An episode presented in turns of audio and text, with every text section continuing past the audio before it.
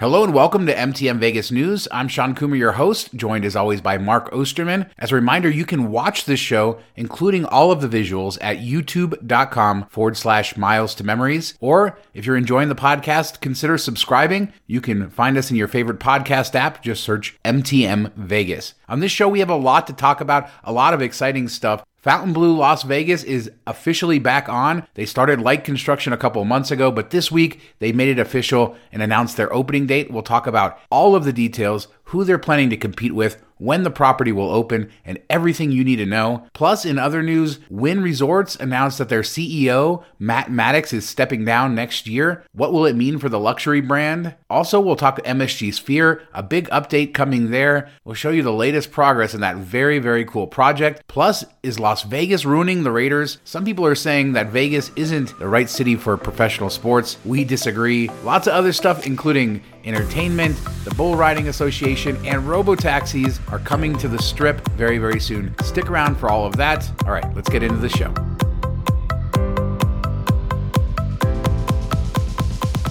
So, Mark, this last weekend was a crazy one for entertainment in Las Vegas. We had all the normal stuff, but tons of acts in town. I'll throw it up on screen. Which of these acts would you have uh, gone to if you were in town?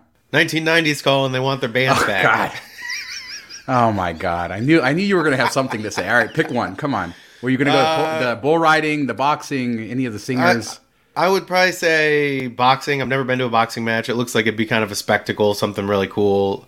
All the stuff build up. I mean, boxing isn't like Rocky where they just stand there and punch each other, even though we wish it was. Um, but I think it'd still be kind of like exciting to see just the whole the whole show they put on for it. So that would probably be my choice.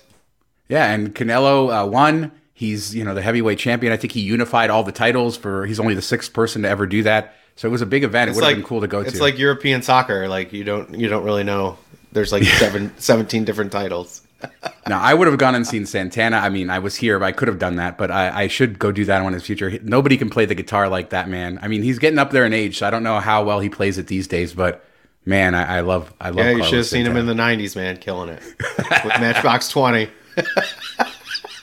All right, Mark, there is big news in Las Vegas. We've been talking about how Fontainebleau has been under construction again, but yesterday they made it official. They had a big press conference, had the governor there.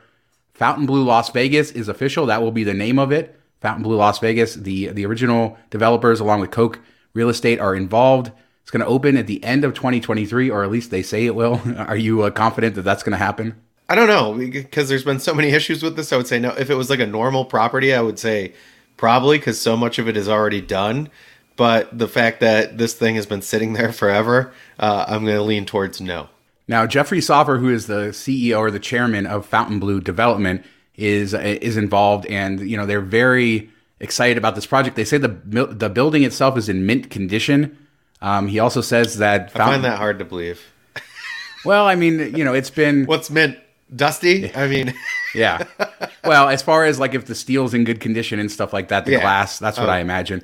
Yeah. Um, because they they did say that uh, it's going to be an upscale resort, kind of similar to Wynn. I know they also mentioned Bellagio and Aria and other things. Uh, hopefully not like Aria's rooms are these days, but uh, some other interesting things. The project was seventy percent complete when it was done. Uh, when you know it got shuttered back then, and eighteen hundred of the rooms were finished, but they're gutting all of those as far as finished is I, what I'm reading into that is the the layout and all of that. So they're gutting all the rooms that were finished and they're basically starting from scratch. Will be 3,700 rooms when they're all said and done. Um, bringing it up to modern standards. Is this going to be the new Cosmo? It seems like it. Yeah, it's kind of crazy that they had that many rooms done and somebody didn't just swoop in, you know, 20 years ago and or not 20, like 10, 10 15 years ago and just finish it quickly. Like it was already pretty well done and it's just been sitting there, which I find kind of crazy. But I see it. Uh, you know, it could it could definitely be the new Cosmo if they do it right. And Fontainebleau's a big name. You know, they they are definitely on the trendy side. So it could be. I mean, MGM will probably destroy Cosmo, so this will be maybe the shining light to take over.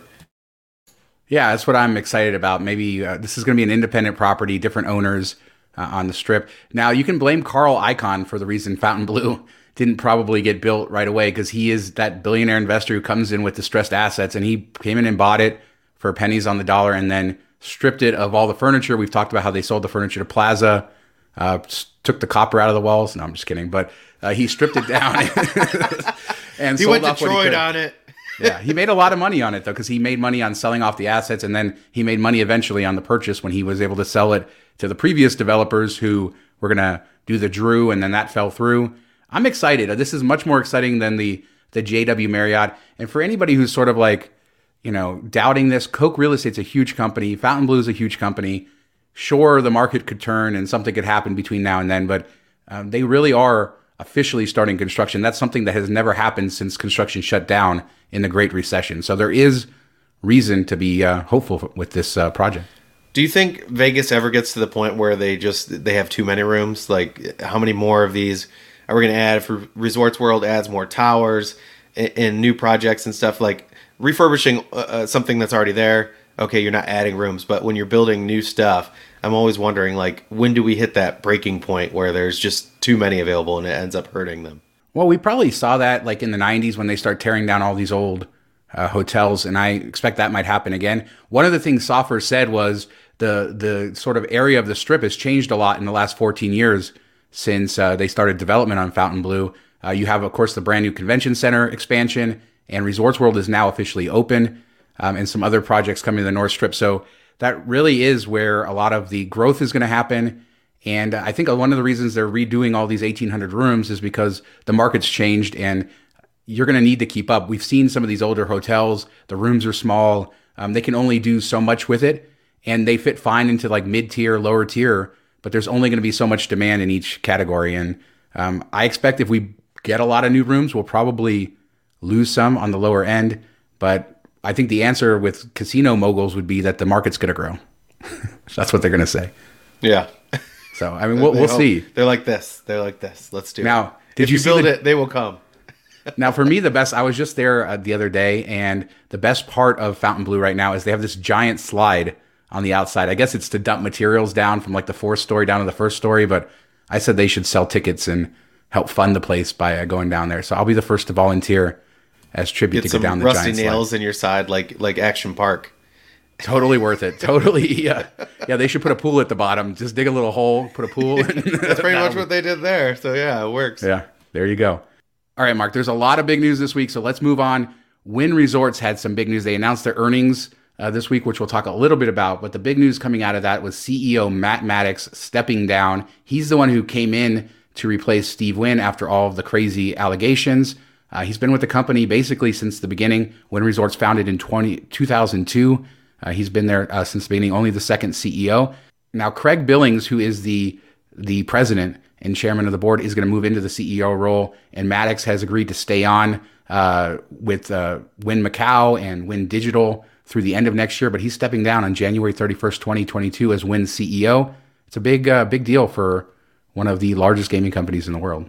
Yeah, and I think he did a, as good of a job as you could do coming out of what you know Steve Wynn, the mess Steve Wynn made, and then having the pandemic hit. Like it was probably like the worst four years a CEO could have to go through, and uh, so you know Wynn's still up there. Like it didn't tarnish it. Like you think of like you know we talk about financial products a lot, and Wells Fargo's like they're tarnished forever because of their mortgage end of company, and Wynn isn't really you know the the whole brand didn't get tarnished, even though the founder you know is tar- tarnished personally. So I, I think he probably played a very large role in that. So you know kudos to him for keeping it going.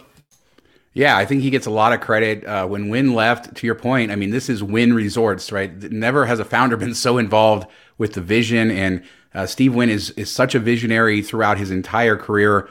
You can, you know, whatever you want to say about him personally, his accomplishments stand for themselves. And to step into that role and uh, show the success, and you know, in Boston, they've they've had sort of mixed success there, but they've gotten that property off the uh, off the ground, and then keeping the level of service standards across the properties in Macau and here in Las Vegas. Uh, I've said many times, I think Wynn Encore are the uh, best hotel or hotels in Las Vegas. The service is impeccable, and I don't even understand how they can do it with the amount of rooms they have. But it is really an impressive uh, company, and they did have some record uh, earnings as far as their uh, EBITDA, but they did still lose some money. I think a net loss of 246 million or 145 a share is what they reported, um, but definitely much better than last year and positive uh, signs in Macau, which is really what's hurting them a little bit. Uh, Wynn Palace in Macau actually made made money uh, compared to last year. Uh, their, their Wynn, other Wynn properties struggling. So this company's headed in the right direction. And uh, Craig Billings isn't really a huge change of direction for him. He's another person who's been there a while. So hopefully they'll be able to keep everything up and uh, keep moving uh, forward. But it'll be interesting to see where Matt Maddox lands, uh, considering uh, that the board basically begged him to stay on board for a little bit longer, and he's doing that. But he must have some plans.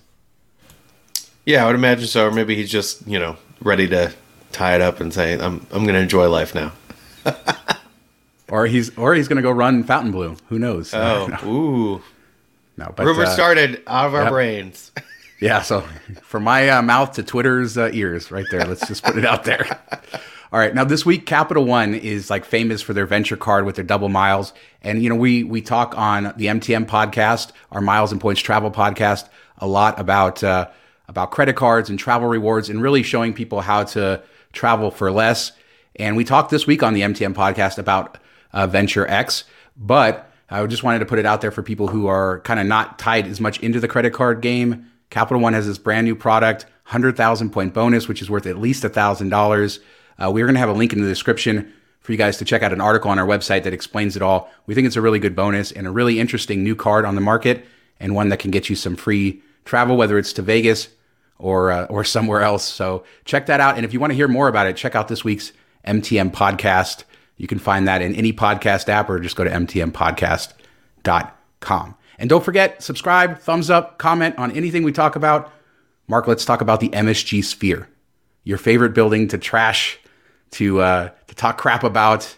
Uh, I was just there the other day. I filmed it. People will see the video right now. The screen is uh, almost finished on the outside. It's actually looking really good. I have to say that I like the way it looks. Uh, the last month they finished the roof, so they poured all the concrete to get that all done. Now they're starting construction on the interior steel skeleton that's going to hold the giant LED screen. Uh, let me let me get this right. 160,000 square foot is going to be the exterior LED, and then they're going to have this giant LED in the for the audience. It's going to go up and over the audience, so they're going to be fully immersed. Uh, it's going to be the length of three football fields. It said, and then 170,000 speakers. How do you even get 170,000 speakers inside of a building? I don't know, but I'm getting excited. Sphere, it's easier to like uh, you get more space, I guess. I don't know. It, it better sound darn good. I mean, now we know where all that that money is going. Yeah, better sound better than uh, the stadium, the Raiders stadium uh, sound system for sure. But I didn't know that they were going to be doing LED inside too, which is kind of cool. I imagine it'll be a better version, but similar to like what you get on Fremont Street Experience, where they're playing music and you have the light show type of thing. So it'll be kind of like an immersive. And we've seen that with like TVs with the backlight, and you know when you're watching a football game and the colors change, and it kind of gives you more of an immersive feel. So I think that's pretty cool. Not something you really see anywhere else that I can think of for concerts and stuff. So it'll be interesting to see how they use it.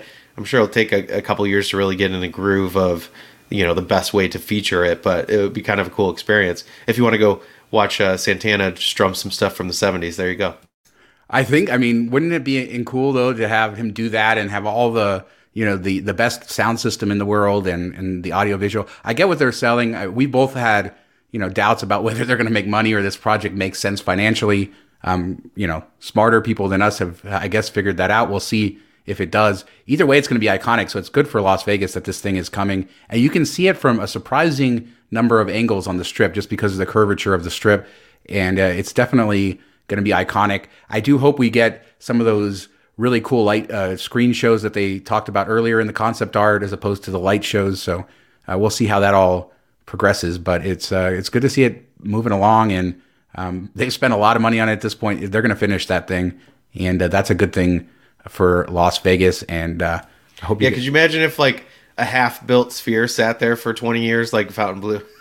yeah, exactly. Or the stacks on the South Strip. Yeah, exactly. Yeah. That wouldn't be wouldn't be good. And yeah, the other we didn't even mention it with Fontainebleau, but it's just going to be so nice if they finish that property, not to have that giant blue tower, you know, sitting there, you know, with windows missing and and all of that. Just to have that operating will be uh, a great thing for Las Vegas because we had that sitting there. Of course, Resorts World was sitting there, uh, the old Echelon project, for a long time before that was built. So finally, it seems like Las Vegas is uh, is shedding the uh, that Great Recession nonsense and uh, good all around there. So let's talk about the Raiders for a minute. We didn't talk last week. Um, you know, Ruggs had that that 156 mile per hour. That's a very very big famous story. I'm sure everybody's heard it. Um, they had some other issues with one of their cornerbacks. Uh, I think his last name's Arnette, right? Um, he got cut from the team. He was threatening to kill somebody with a gun on social media. Um, I saw a lot of people talking about that this is Las Vegas corrupting the Raiders. Um, you know, Ruggs went to Top Golf, which I believe is in every major city in the country at this point, then to a friend's house, and then he drove.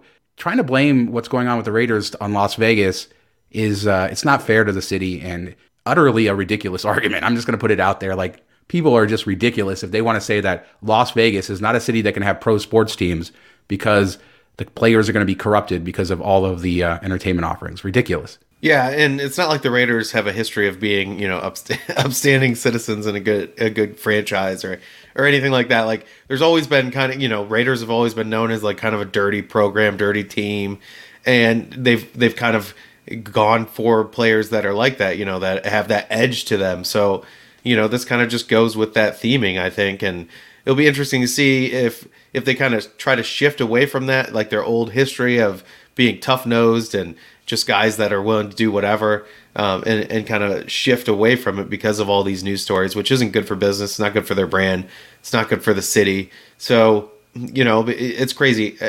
And we're, I know we're going to talk about it in a minute, but like it's been an, issue in Vegas, period, of speeding cars and stuff. So it's not like it's unique to football players or anything like that, but it, it is kind of a crazy story.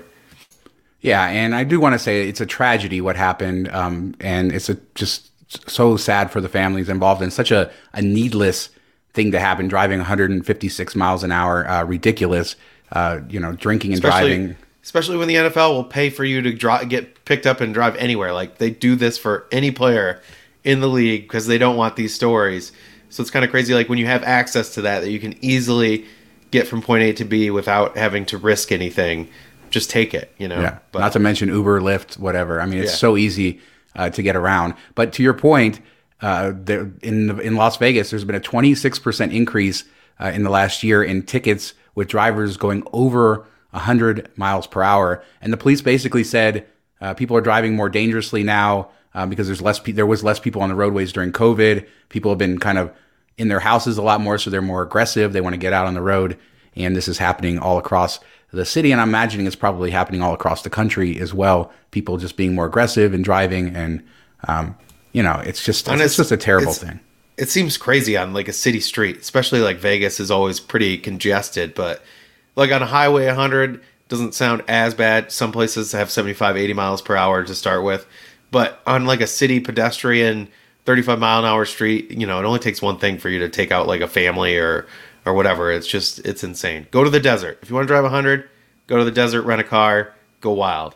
Yeah, it's really insane. And there's surveillance video of that car driving down uh, the street before the accident, and just the speed is it's mind blowing to see it on video. Quite honestly, compared to the other cars, and again, just a terrible. But Las Vegas is a city that is ready for professional sports. We've seen it with the Golden Knights. They've been here four seasons. They're in their fifth season now and we haven't seen any Golden Knights players having issues. I'm not saying the Raiders organization is terrible. These are problems that they have to work with. They had Gruden, of course, get uh, fired earlier, resign, whatever he did earlier this year.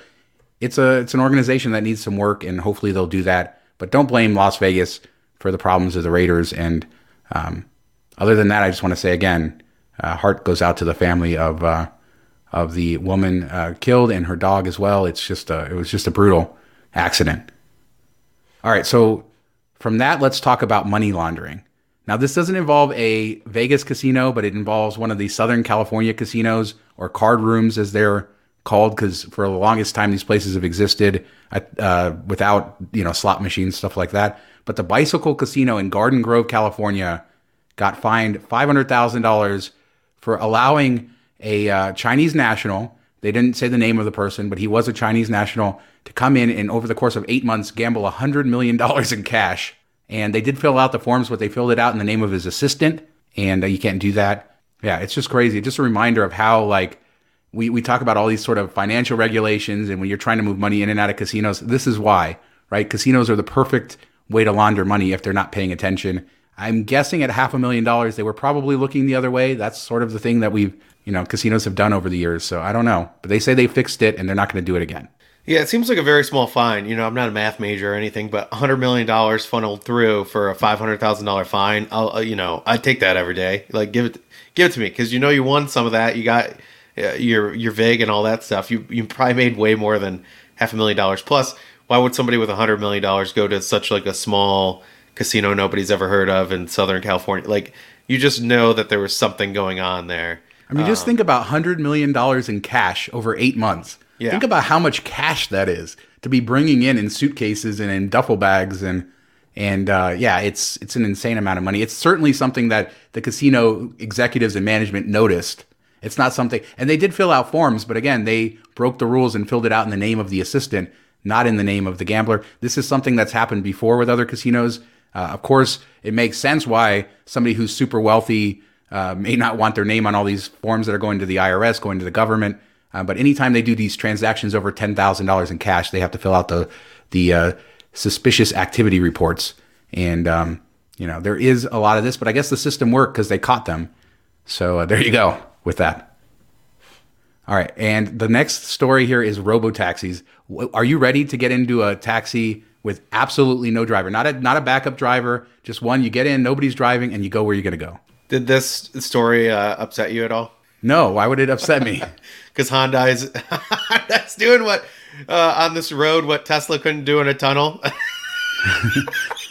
hey, well, first off, Tesla does do it above ground, but uh, um, they've been developing this technology and they're going to partner with Lyft. In 2023, Vegas will be their launch market for full access to robotaxis. They're actually going to launch it in 2022 as a test thing. So these Ioniq cars have been testing for a while in Arizona and stuff, but yeah, I mean, to, you're right. You're right. Tesla does Pass. not have Tesla does not have this technology that can go fully, fully driverless, and uh, they do. So I'm excited. I'm I'm looking forward to it. I will not be in one. That, that- no thanks. anyway, you'll use the Lyft app, so it's just going to be like calling a Lyft. And I, I mean, I, I really can't uh, can't wait for it. I guess I do drive a car like with my autopilot on my Tesla, where I've become much more comfortable letting it control things, and maybe that that makes it easier for me to sit in the back seat. Uh, there have been issues though with these cars hitting pedestrians.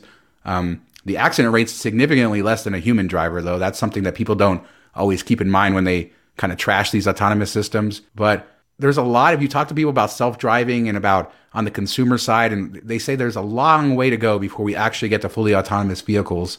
But when it comes to these taxis, 2023, I mean, they've been on the road for a few years now. So the future is now, I guess. That's it. The future is now. Isn't that what was that? Uh, the Arnold movie, uh, Total Recall. Didn't they have robo taxis in Total Recall with a little robot in there? That they should they should do that. Yeah.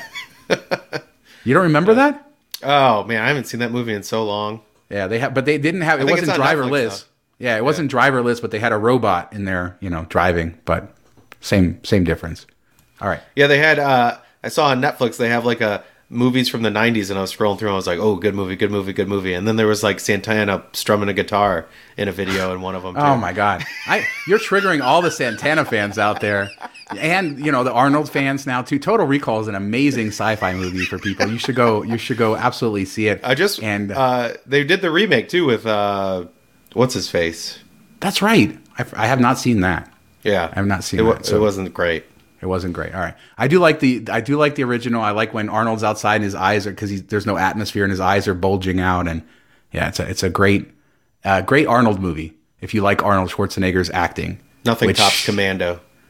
no, Kindergarten Cop. It's not a Tuma. All right. All right. So, last story the Professional Bull Riders Association announced last year that they're leaving Las Vegas. And in the beginning of the show, we talked about that they had their championships last weekend here. This was the last year they're going to do that. They're moving to Dallas. And that was a big blow. Um, for a long time, I mean, I remember when I worked at MGM Grand in the early 2000s, uh, it used to be at MGM Grand Garden, the professional bull riding. And uh, it was a big, big event. It was like kind of the very big, first big major sports event here in Las Vegas, other than boxing and stuff like that. Anyway, they're gone, but they're launching a new team league. So I guess there's teams in rodeo or whatever. And so they're going to have teams in different cities. And the championship of the team league will be coming to Las Vegas. So they're giving us a consolation prize, I guess, considering they stole the championships away. Jim Simmons must have got a hold of them and said it was too hot, and they're like, "Yeah, we agree. Let's go."